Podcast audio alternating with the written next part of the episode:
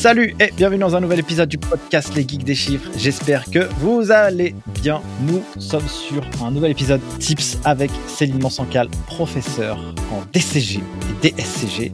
Et aujourd'hui, elle va nous donner des super conseils pour valider cette matière juridique qui est le droit des sociétés et des groupements d'affaires. Déjà, salut Céline, comment vas-tu? Salut Nicolas, très bien et toi? Eh ben, je vais super bien. Du coup, on a quelques minutes, une dizaine, quinzaine de minutes pour euh, aider euh, nos chers amis étudiants euh, de la filière DCG à réussir cette matière où on a beaucoup de théories, un peu de méthode. Quels sont tes grands conseils pour pouvoir réussir cette matière, ma chère Céline? Premier conseil, être familier de l'épreuve, c'est-à-dire ne pas découvrir l'épreuve et à quoi ressemble un sujet de droit des sociétés et groupements d'affaires le jour J, alors ça, c'est vrai pour toutes les yeux, hein, sur ce. Mais voilà, savoir qu'on aura déjà plusieurs dossiers à traiter et euh, que chaque dossier donc euh, est indépendant, ce qui fait que euh, bon peut-être qu'on sera meilleur sur un dossier, mais on pourra ou pas, mais qu'on se rattrapera peut-être sur des autres. Donc du coup, ça peut normalement, voilà, on peut répartir ses risques. C'est déjà donc se dire que c'est jouable, c'est jouable. se rappeler que dans un sujet, il y a toujours bien sûr des dossiers, des questions et des documents et que si ces documents sont présents, c'est qu'ils ont une utilité et qu'il va donc falloir les exploiter. Normalement, le sujet invite à, utiliser les documents, donc ça veut dire qu'il faut le faire et il faut que le correcteur, quand il va lire la copie, voit qu'effectivement les bons documents ont été exploités correctement, notamment dans la partie euh, application, donc la partie traitement en l'espèce, donc dans la réponse que le candidat va apporter. Donc ça, c'est euh, super important de bien en avoir connaissance. Et c'est pour ça que c'est sur la page de garde des sujets où on a euh, les dossiers et les documents qui sont joints pour traiter les différents dossiers. On se rappelle aussi que dans un sujet, il y a une situation. Donc il y a une histoire qui est racontée. Il y a toujours une histoire avec des personnages. Et ces personnages, c'est important de savoir qui ils sont, euh, quelle est leur qualité, euh, quels sont les actes qu'ils accomplissent, euh, qui sont les uns par rapport aux autres. Parce qu'en fait, tout ça, bien sûr, eh bien, c'est ça, donne des, comment dire, des, infos, des, des indices, ce sur quoi on va normalement e-, être interrogé. Donc, c'est super important de bien cerner qui est qui et qui fait quoi. Voilà. Et ce qui est important, c'est de savoir aussi où ça a lieu. C'est-à-dire, généralement, on crée un environnement avec une organisation c'est-à-dire que ça peut être bien sûr une société, euh, mais c'est pas que des sociétés. Hein. ça peut être donc, c'est toute personne morale, hein, que ce soit euh, donc SAS, ARL, SAS, mais c'est aussi les coopératives, les assos, euh, un GIE, une S. Enfin voilà. Donc du coup, il faut bien savoir chez qui on est. Parce qu'on sait que les règles ne sont pas tout à fait les mêmes suivant les formes juridiques dans lesquelles on travaille. Donc, il faut bien identifier dans quelle forme juridique on nous fait, on nous fait évoluer pour ne pas se tromper euh, dans les règles qui s'appliquent parfois dans certaines formes et pas de la même manière ou pas du tout dans d'autres. Donc ça, je pense que c'est important. Donc de tout de suite, euh, entre guillemets, euh, comprendre et détecter les éléments de son environnement, entre guillemets, sujet. Ensuite, je pense que, bien sûr, on va sur un dossier, donc tous les dossiers ne valent pas le même nombre de points. on peut se dire qu'on peut être stratégique et commencer par les dossiers qui rémunèrent le plus. Et c'est ces dossiers-là sur lesquels on passe normalement le plus de temps.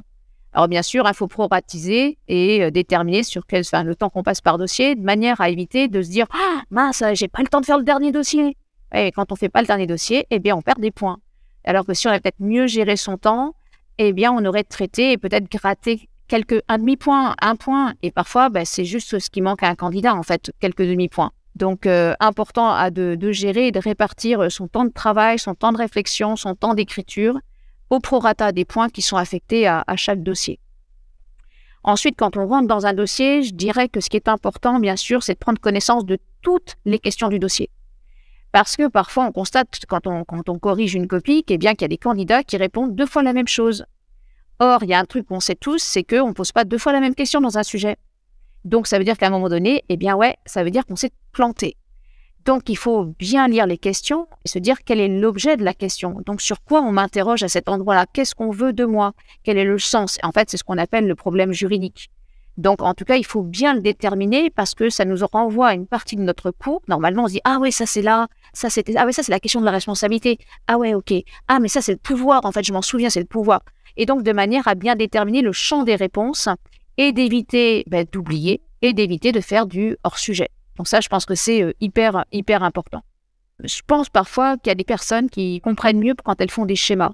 Il y a un conseil qu'on peut donner, c'est peut-être euh, quand on prend connaissance du sujet du dossier, c'est de schématiser un peu et de positionner toutes les données sur un petit schéma, souvent chronologique. On, raconte souvent des histoires dans des sujets. À telle date, on a fait ci, à telle date, il s'est passé ça, à telle date, il y en a un qui est parti, puis à telle autre date, il y en a un autre qui veut rentrer, ou à faire une augmentation de capital, ou je sais pas quoi. Enfin voilà, donc du coup, c'est bien de schématiser pour voir l'histoire, les personnages.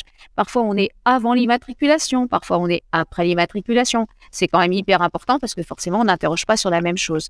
Donc, c'est bien de positionner un petit peu sur un schéma simple, hein, euh, les différentes dates, les différents acteurs, les différents moments, les, différentes informations pour avoir une espèce de chronologie, une frise chronologique qui en fait a du sens par rapport aux questions qui sont posées.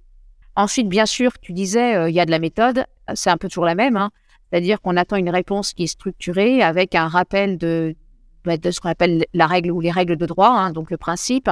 Et puis, il y a bien sûr le deuxième temps qui est la, la, mise en application, donc le traitement en l'espèce et qui suppose que, le candidat fasse toujours l'effort, toujours, toujours l'effort d'exploiter les éléments de la situation et d'exploiter le ou les documents auxquels le, dossier ou la question renvoie. Ça, c'est super important. Il y a des gens qui viennent en DCG, alors je rebondis là-dessus parce que ça c'est important, je pense, qui n'ont pas euh, cette méthodologie. Euh, j'imagine que euh, les BTSCG ne font pas ça. Alors normalement, si, parce qu'ils ont quand même un enseignement juridique hein, dans, dans, leur programme, et ils le font quand même un peu. Alors pas autant qu'en DCG. En DCG, on est, on est des warriors, donc euh, on a un niveau d'exigence qui est plus important, puis un programme qui est beaucoup plus dense. Et d'ailleurs, nos étudiants de BTS nous le disent. Hein. ah oui, il y a un gap, mais il y a quand même une culture juridique. C'est pas, ils partent pas de zéro, pas du tout. Mais il n'y a pas cette même, euh, c'est-à-dire qu'on attend nous. Alors souvent, je crois qu'en plus en BTS, souvent, il y a quand même une base importante qui est donnée. Nous, il y a une base, mais c'est pas une base de connaissances. C'est une base d'environnement, de contexte. Parfois, on peut donner, euh, apporter des, sources juridiques, euh, comme de la jurisprudence ou parfois des articles du code. Mais c'est parce que du coup, on est vraiment sur une règle hyper pointue et on sait qu'on n'attend pas ce niveau de précision dans les connaissances des candidats. Voilà. Donc, mais ça reste, ça, ça reste marginal, quoi. Parce qu'il y a quand même cette euh, méthodologie, tu vois. Comment on sait et comment on arrive à, faire ce, syllogisme hein, qu'on peut euh, appeler un peu comme ça, où tu as euh, le principe, l'application au cas. Je pense qu'il y a beaucoup d'étudiants qui, lors des examens, eh ben, ils en mettent une tonne parce qu'ils disent euh, tout ce qu'ils ont envie de mettre, mais ils répondent complètement à côté de la plaque. Quoi. Ouais. Tu vois? Ouais. Soit tu es scolarisé et là, normalement, ben, tes profs t'enseignent ça. Donc là, du coup, tu écoutes tes profs avec beaucoup, beaucoup d'attention et voilà. Après, ben, tu as des bouquins quand même. Tu vois, tu as des manuels. Tu as des manuels de cours, tu as des manuels d'entraînement euh, qui, normalement, dans leur corrigé, font apparaître, euh, bien sûr, euh, ces, ces, réponses.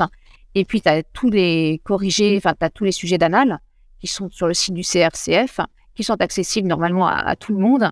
Et tu as le sujet et tu as des propositions de corrigés, hein, donc, et dans lesquelles tu retrouves hein, ces réponses, règles de droit et puis application à l'espèce.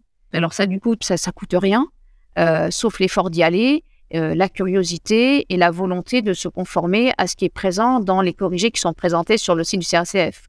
Tu as aussi les rapports de jury dans lesquels euh, normalement ces principes sont rappelés où on dit qu'il faut toujours répondre avec méthode. Et donc là aussi, j'invite enfin, les candidats, et d'ailleurs sur toutes les yeux, à regarder les rapports de jury dans lesquels le jury fait l'effort chaque année de rappeler ce qu'on attend, quel est le niveau d'exigence, et les façons dont on doit répondre, et dans lesquelles il constate aussi ce qui a pu euh, être euh, insuffisant, par exemple, à un moment donné. Merci de, partager ça. Alors, euh, moi, j'anime la chaîne YouTube Les Geeks des chiffres, où je parle beaucoup de chiffres, beaucoup de compta, beaucoup de finances, de gestion. Mais en fait, en réalité, quand j'étais étudiant, c'était pas du tout là où j'étais le meilleur, c'était plutôt dans les épreuves juridiques. Et je me rappelle que, en, réalité, je, je, voyais souvent des camarades de classe qui euh, répondaient mais beaucoup, il y avait beaucoup de choses, beaucoup de choses. Et moi, je sais pas, je racontais euh, trois lignes et puis euh, tu avais tous les points quoi. Tu vois ce que je veux dire? Il faut aller à l'essentiel. Exactement, je pense que c'est un bon message. on attend des choses précises et c'est pour ça que quand tu, travailles normalement toute l'année, quand tu as donc des, un cours, en fait, il faut que tu ailles à l'essentiel de la règle droit. C'est pour ça que les conseils qu'on donne, je pense beaucoup à nos étudiants, c'est tu fais des fiches, tu fiches ton cours, c'est-à-dire que le cours, bien sûr, le prof, il apporte des explications pour que ait du sens quand l'étudiant va se retrouver tout seul chez lui. Mais en fait, tu dois ficher, tu dois retrouver l'essentiel de la règle de droit. Hein, ça, c'est important.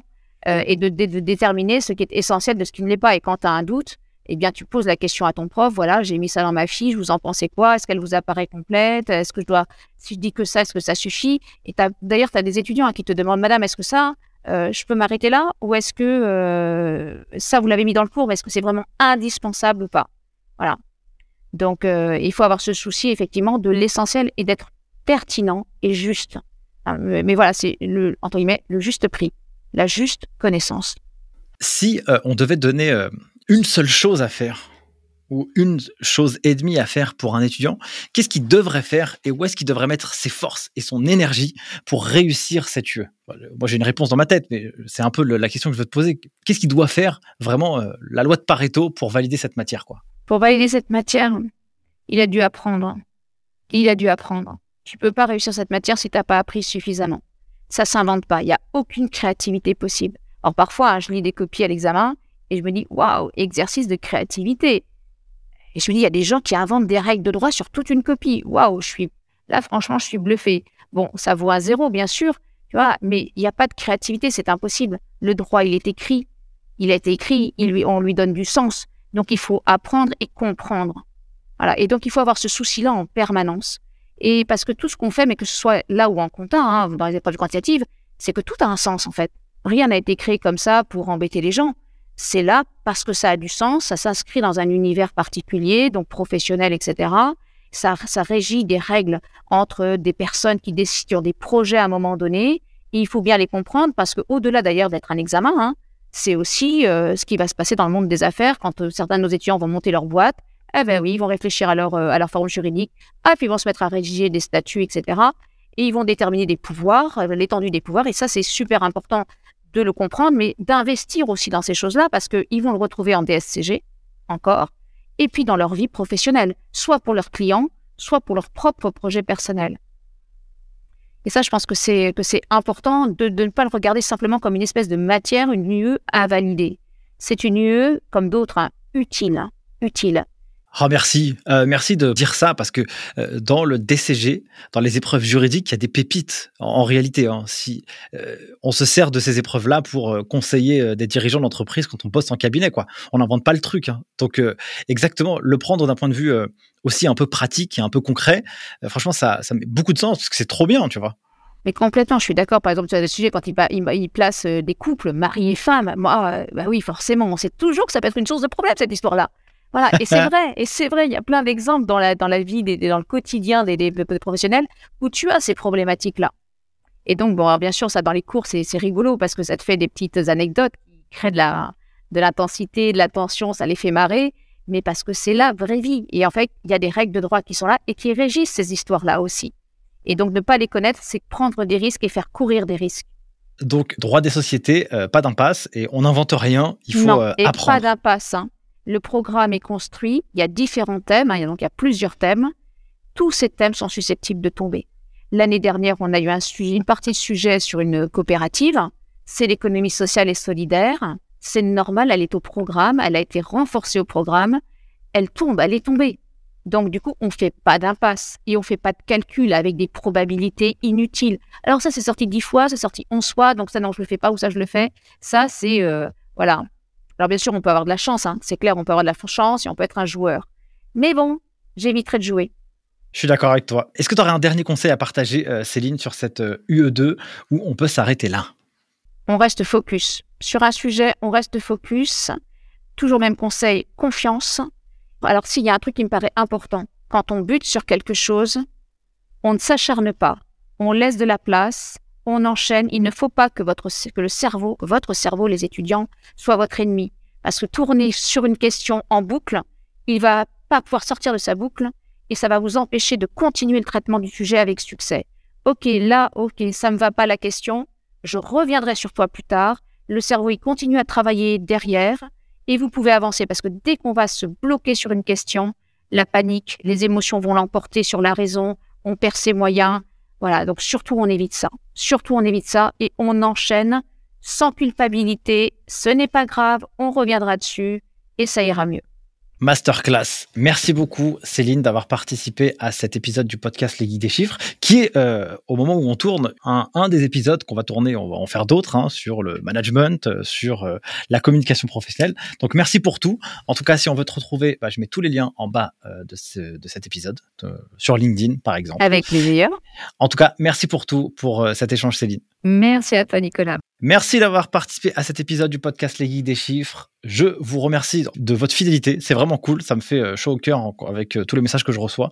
Et euh, il y a de plus en plus d'étudiants qui l'écoutent aussi. Donc ça, c'est génial. Eh bien, sur ce, je n'ai qu'une seule chose à vous dire. Prenez soin de vous et à bientôt pour un nouvel épisode. Ciao